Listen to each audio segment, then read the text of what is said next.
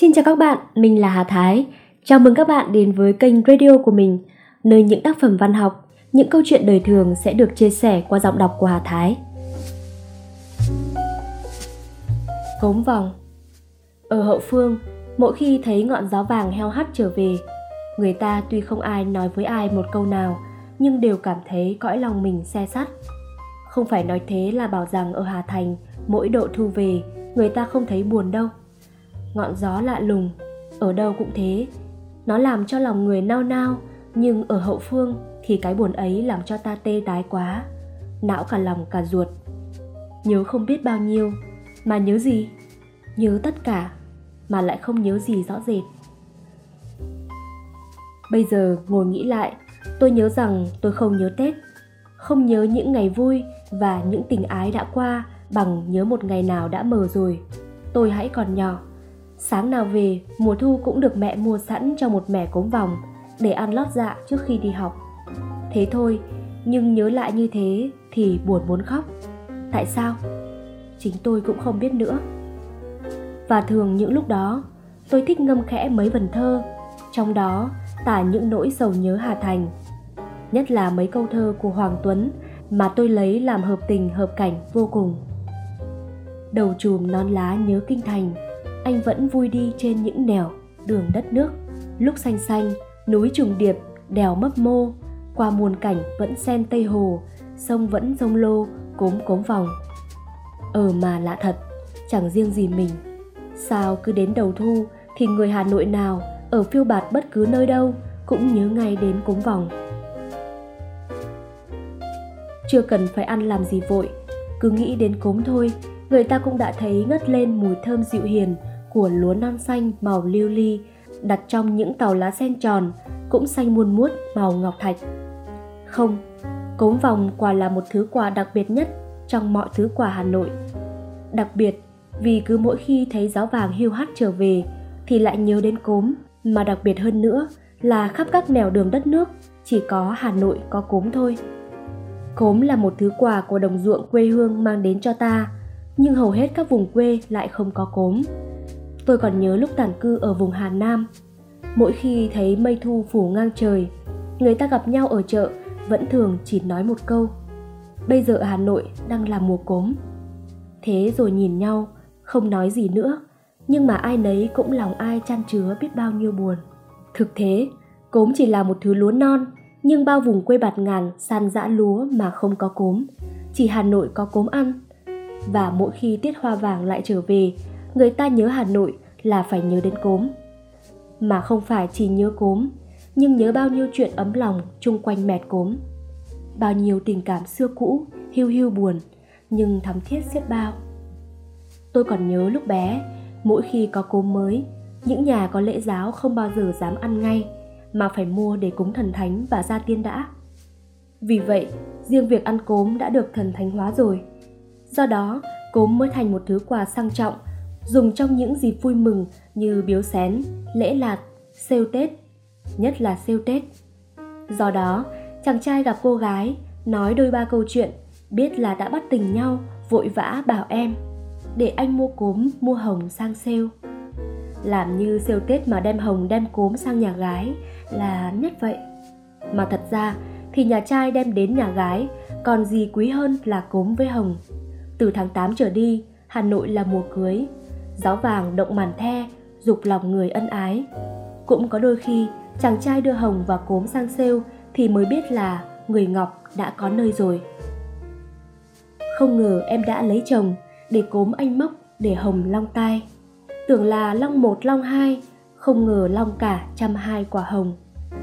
Nhưng thường thường thì hồng cốm đưa sang nhà gái như thế vẫn là báo trước những cuộc tình duyên tươi đẹp. Những đôi lứa tốt đôi cũng như hồng cốm tốt đôi có những hình ảnh đẹp quá, thoảng qua trước mặt một giây mà ta nhớ không bao giờ quên được. Bây giờ, nghĩ lại cái đẹp não nùng của cốm vòng xanh màu lưu ly để ở bên cạnh những trái hồng trứng, thắm mọng như son tàu. Tôi thích nhớ lại một buổi chiều thu đã xa lắm lắm rồi. Có một nhà nọ đưa hồng và cốm sang sale một người em gái tôi. Trên một cái khay chân quỳ, khảm xà cừ, đặt ở giữa án thư hai gói cốm bọc trong lá sen được xếp song song, còn hồng thì bày trong một cái giá, dưới đệm những lá chuối xanh nõn tước tươi để ở trên mặt sập. Đến bây giờ, tôi hãy còn nhớ trời lúc ấy hơi lành lạnh. Nhà tôi kiểu cổ, tối tăm, lại thắp đèn dầu tây. Nhưng trong một thoáng, tôi vẫn đủ sức minh mẫn để nhận thấy rằng cốm vòng để cạnh hồng trứng, một thứ xanh ngăn ngắt, một thứ đỏ tai tái, đã nâng đỡ lẫn nhau và tôn lên hai màu tương phản nhưng lại thật ăn nhau.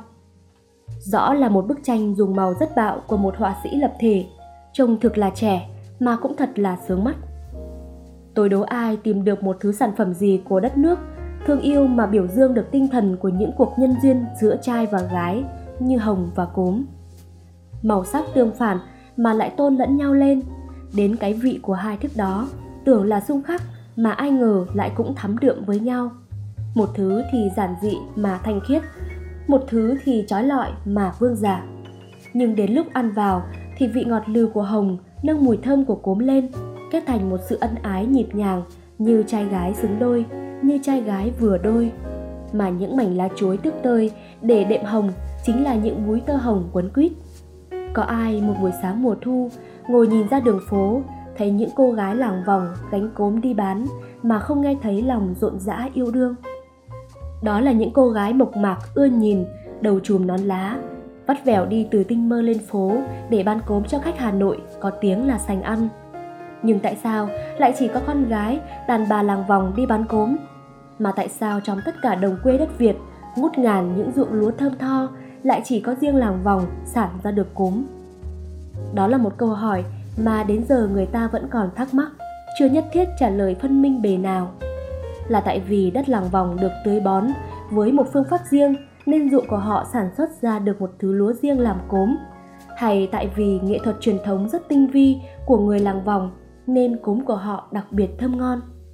Dù sao, ta cũng nên biết rằng làng vòng ở cách Hà Nội độ 6-7 cây số, chia ra làm 4 thôn là vòng tiền, vòng hậu, vòng sở, vòng trung. Nhưng chỉ có hai thôn là vòng hậu và vòng sở là sản xuất được cốm quý. Cốm nguyên là cái hạt non của thóc nếp hoa vàng. Một ngày đầu tháng 8, đi dạo những vùng trồng lúa đó, ta sẽ thấy ngào ngạt mùi lúa chín xen với mùi cỏ mùi của đất quê hương làm cho ta nhẹ nhõm và đôi khi phơi phới. Hỡi anh đi đường cái, hãy cúi xuống hái lấy một bông lúa mà xem. Hạt thóc nếp hoa vàng trông cũng giống hạt thóc nếp thường, nhưng nhỏ hơn một chút mà cũng tròn chặn hơn. Anh thử nhấm một hạt sẽ thấy ở đầu lưỡi ngọt như sữa người. Người làng vòng đi ngắt lúa về và nội trong 24 tiếng đồng hồ phải bắt tay vào việc chế hóa hạt thóc ra thành cốm. Ngoài cốm vòng ra, Bắc Việt còn hai thứ cốm khác nữa, không quý bằng mà cũng kém ngon. Đó là cốm lũ, tức là cốm làng Kim Lũ, một làng cách Hà Nội 3 cây số trong vùng Thanh Trì, Hà Đông và cốm Mễ Trì, tức là cốm làng Mễ Trì, Phủ Hoài Đức, Từ Liêm cũng ở Hà Đông. Hai thứ cốm này khác cốm vòng ở một điểm chính là thóc nếp hoa vàng. Khi vừa chín thành bông ở làng vòng thì được ngắt đem về, còn ở lũ và mễ trì thì người ta gặt khi lúa đã bắt đầu chín hẳn. Kể lại những công trình vất vả từ khi còn là bông lúa đến khi thành hạt cốm. Đó là công việc của nhà khảo cứu, mà đó cũng còn là giá trị của những tập quán truyền thống của người làng vòng nữa. Người ta kể chuyện rằng, về nghề làm cốm, người làng vòng có mấy phương pháp bí truyền dự kín. Bố mẹ chỉ truyền cho con trai, nhất định không truyền cho con gái, vì sợ con gái đi lấy chồng phương xa sẽ đem phương pháp làm cốm đi nơi khác và do đó sẽ đem tai hại đến cho làng vòng. Lúc ngắt ở cánh đồng đem về, kỵ nhất là không được vò hay đập, mà phải tuốt để cho những hạt thóc vàng rơi ra. Người ta cho rằng bí quyết của cốm vòng là ở lúc đem đảo ở trong những nồi giang. Tất cả cái khéo tay cộng với những kinh nghiệm lâu đời xui cho người đàn bà làng vòng đảo cốm trong những nồi giang vừa dẻo, lửa lúc nào cũng phải đều, nhất là củi đun phải là thứ củi gỗ cháy âm chứ không được dùng đến củi dơm hay củi đóm. Công việc xay, giã cũng cần phải gượng nhẹ, chu đáo như vậy. Chảy giã không được nặng quá, mà giã thì phải đều tay, không được chậm vì cốm sẽ nguội đi. Thứ nhất là phải đảo từ dưới lên, từ trên xuống cho đều, không lòi. Những hạt thóc nào hái vừa vặn thì dẻo, hơi già, ăn cứng mình. Mà non quá, hãy còn nhiều sữa thì quấy lại với nhau từng mảng. Thứ cốm sau đó gọi là cốm rót. Thóc giã xong rồi, người ta sàng. Chấu bay ra cùng với những hạt cốm nhẹ nhàng nhất, đó là cốm đầu nia. Còn các thứ cốm khác thì ta gọi là cốm thường. Nhưng tất cả ba thứ đó không phải sàng sẩy xong là đã ăn ngay được đâu, còn phải trải qua một giai đoạn nữa là hồ. Người ta lấy mạ giã ra, hòa với nước, làm thành một thứ phẩm xanh màu lá cây, rồi hồ cốm lên cho thật đều tay. Cốm đương mộc mạc, nổi hẳn màu lên và duyên dáng như cô gái dậy thì bỗng tự nhiên đẹp trội lên trong một buổi sáng mùa xuân tươi tốt. Bây giờ chỉ còn việc trình bày nữa là xong. Cốm được tãi ra thật mỏng trên những mảnh lá chuối hay những cái lá sen. Người ta gọi thế là lá cốm hay mẻ cốm. Rồi xếp vào thúng để gánh đi bán, tinh khiết và thơm tho lạ lùng. Đặc biệt là hàng nào cũng có một cái đòn gánh cong hai đầu. Người bán hàng bước thoăn thoắt hai thúng đu đưa, trông thật trẻ và thật tĩ, Hỡi các bà nội trợ lưu tâm đến miếng ăn ngon cho chồng cho con. Hãy gọi hàng cốm lại và mua ngay lúc cốm hãy còn tươi. Kẻo quá buổi thì kém dẻo và kém ngọt, phí của trời đi đấy. Đã có lúc ngồi nhìn người hàng cốm xẻ từng mẻ cốm sang chiếc lá sen to để gói lại cho khách hàng. Tôi đã lần mẩn ngẫm nghĩ nhiều. Ờ mà thật vậy, sao cứ phải là lá sen mới gói được cốm, mà sao cứ phải là rơm tươi của cây lúa mới đem buộc được gói cốm. Có một khi tôi đã thử tưởng tượng người ta dùng giấy bóng kính tốt đẹp để gói cốm và dùng dây lụa để buộc gói cốm. Nhưng mới thoáng nghĩ như thế, tôi đã thấy tất cả một sự lố lăng, tất cả một sự thô kịch. Nói tóm lại là tất cả một sự khó thương. Còn gì là cốm nữa? Làm vậy, cốm có còn là cốm đâu. Cốm, một món quà trang nhã của thần nông đem từ những đồng quê bát ngát của tổ tiên ta đem lại cho ta, không thể hứng chịu được những cái gì phàm tục. Vì thế, ăn miếng cốm cho ra miếng cốm, người ta cũng cần phải tỏ ra một chút gì thanh lịch, cao quý. Phải biết tiếc từng hạt rơi hạt vãi và nhất là phải ăn từng chút một, lấy ngón tay nhón lấy từng chút một chứ không được phụ phàng. Ta vừa nhai nhỏ nhẹ, vừa ngẫm nghĩ đến tính chất thơm của cốm, thoang thoảng mùi lúa đồng đồng. Tính chất ngọt của cốm phiêu phiêu như khí trời trong sạch. Ta sẽ thấy rằng ăn một miếng cốm vào miệng là ta nuốt cả hương thơm của những cánh đồng quê của ông cha ta vào lòng. Dịu dàng biết chừng nào mà cảm khái nhường bao. Tôi không thể nhịn được cười khi thấy những ông gặp buổi giao thời mời người Âu, Mỹ dùng cốm mà lại xẻ vào từng bát để cho họ lấy cùi dìa mà xúc. Thật là ai oán cho hạt cốm. Lại có nhiều người khác có lẽ cho rằng bơ sữa ở Hà Nội này chưa đủ để làm tăng ra cái đồng cân của người, lại bày ra cái trò ăn cốm với chả, giò hay thịt quay. Tôi thiết tưởng như thế thì nhà lấy ít gạo tám thổi lên ăn với những thứ thịt đó lại còn hơn, tội gì phải ăn với cốm cho phí tiền. Trong tất cả những thứ ăn đệm với cốm, có lẽ dùng thứ được nhất là cái thứ chuối tiêu trứng cuốc, ăn thơm phung phức. Nhưng ăn như vậy chỉ có thể coi là ăn chơi ăn bời. Muốn thưởng thức được hết hương vị của cốm, phải ăn cốm không, và chỉ ăn cốm không thôi. Có thế ta mới hưởng được chân giá trị của cốm và cảm thấy rõ chân giá trị của cốm, ta lại càng tiếc cho đồng bào ở các nơi xa. Tiếng là cùng sinh chung đất nước với ta, mà không được hưởng thứ quà thơm dẻo của đồng lúa dâng cho mọi dân con. Tôi ngẫm lại trước kia, đường xá còn dịu vợi. Một người ở Nghệ An ra thăm Hà Nội, muốn đem ít cống vòng về làm quà cho bà con, thực quả vất vả. Cốm tãi ra trên một cái mâm đồng, phải được sới thật kỹ bằng hơi nước sôi, để khỏi mốc rồi cho vào trong một cái thùng sắt tây đậy kín. Người ta lại còn kể chuyện vào thời Nguyễn, người làng vòng mà mang cốm tiến vào được Huế, để dâng ngài ngự thì lại còn công trình khó nhọc hơn nhiều. Cốm không được đóng vào thùng sắt tây, nhưng phải gánh bằng quang. Hai bên hai thúng và trong mỗi thúng có một cái hỏa lò âm đặt trên hai cái nồi đất đựng cốm. Hơi nước bốc lên sẽ làm cho cốm được dẻo luôn, dù phải đi tới 5-7 ngày đường. Bây giờ sự đi lại dễ dàng, người ở các tỉnh gần Hà Nội nhớ cốm vẫn thường về tận Hà Nội để ăn vào những ngày đầu thu. Coi chừng mùa cốm tàn lúc nào không biết đấy. Danh tướng và người đẹp tự nhìn xưa vẫn thế, không để cho người đời được trông thấy mình lâu. Để tận hưởng món quà trang nhã, người ta ăn cốm rồi còn chế biến ra nhiều món khác, không kém phần thích thú. Cổ kính và bậc nhất là cốm nén. Có lẽ vì cốm là một thứ quà quý mà lại không để được lâu, nên người ta mới nghĩ ra cách nén cốm để cho cốm không bị mốc mà ăn vẫn có thể ngon và dẻo. Điều cần là trước khi cho cốm vào nước đường, phải vẩy một tí nước vào cốm cho mềm mình. Lúc xào, phải quấy đũa cho đều tay kéo cháy. Riêng tôi, ăn cốm nén, tôi sợ cái thứ ngọt sắc nó làm mất cả vị của cốm đi.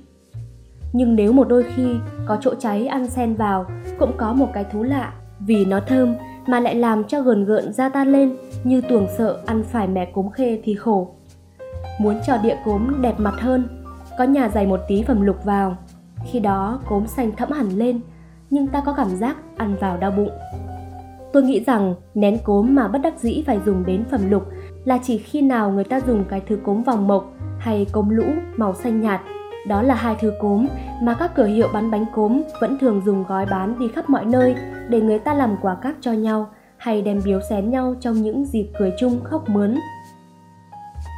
Cốm nén gói thành bánh cũng được, ủ rồi xào như đã nói trên kia, nhưng ngoài thứ không nhân, còn một thứ có nhân làm bằng đậu xanh giã thật nhuyễn với đường, điểm mấy sợi dừa trắng muốt.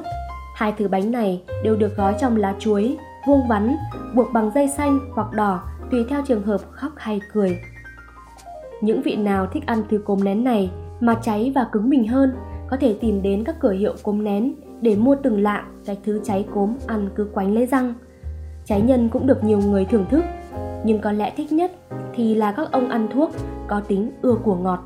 Ít lâu sau này, có nhiều bà hàng giò, chả lại chế ra một thứ chả cốm, chả lợn trong có cốm, ăn bùi mà lại béo ngậy ngậy. Thử dùng một hai nắm ăn vã cũng ngon. Ăn thứ chả này phải thật nóng mới thú, nguội thì không còn ra trò gì. Nhưng nội các thứ làm bằng quả cốm, thanh nhã và dễ ăn nhất có lẽ là chè cốm. Một thứ chè đường có thả những hạt cốm vòng. Sau một bữa cỗ béo quá, ăn một bát chè cốm trong muốt, ta thấy nhẹ nhõm ngay vì hết ngấy. Cuống họng cứ lừ đi, nhưng cái lừ đây không phải chỉ ngọt lừ mà lại còn cái thơm lừ của cốm trương hạt, ăn đã trong giọng mà lại không quánh lấy răng như bánh cốm. Dù sao, bánh cốm cũng như chè cốm cũng chỉ có thể coi như là một chút hương thừa của cốm vòng mà thôi. Có ăn hai thứ đó, ta lại càng thấy rằng quả cốm vòng tươi quý thật. Mỗi một hạt cốm thật là một hạt ngọc của trời.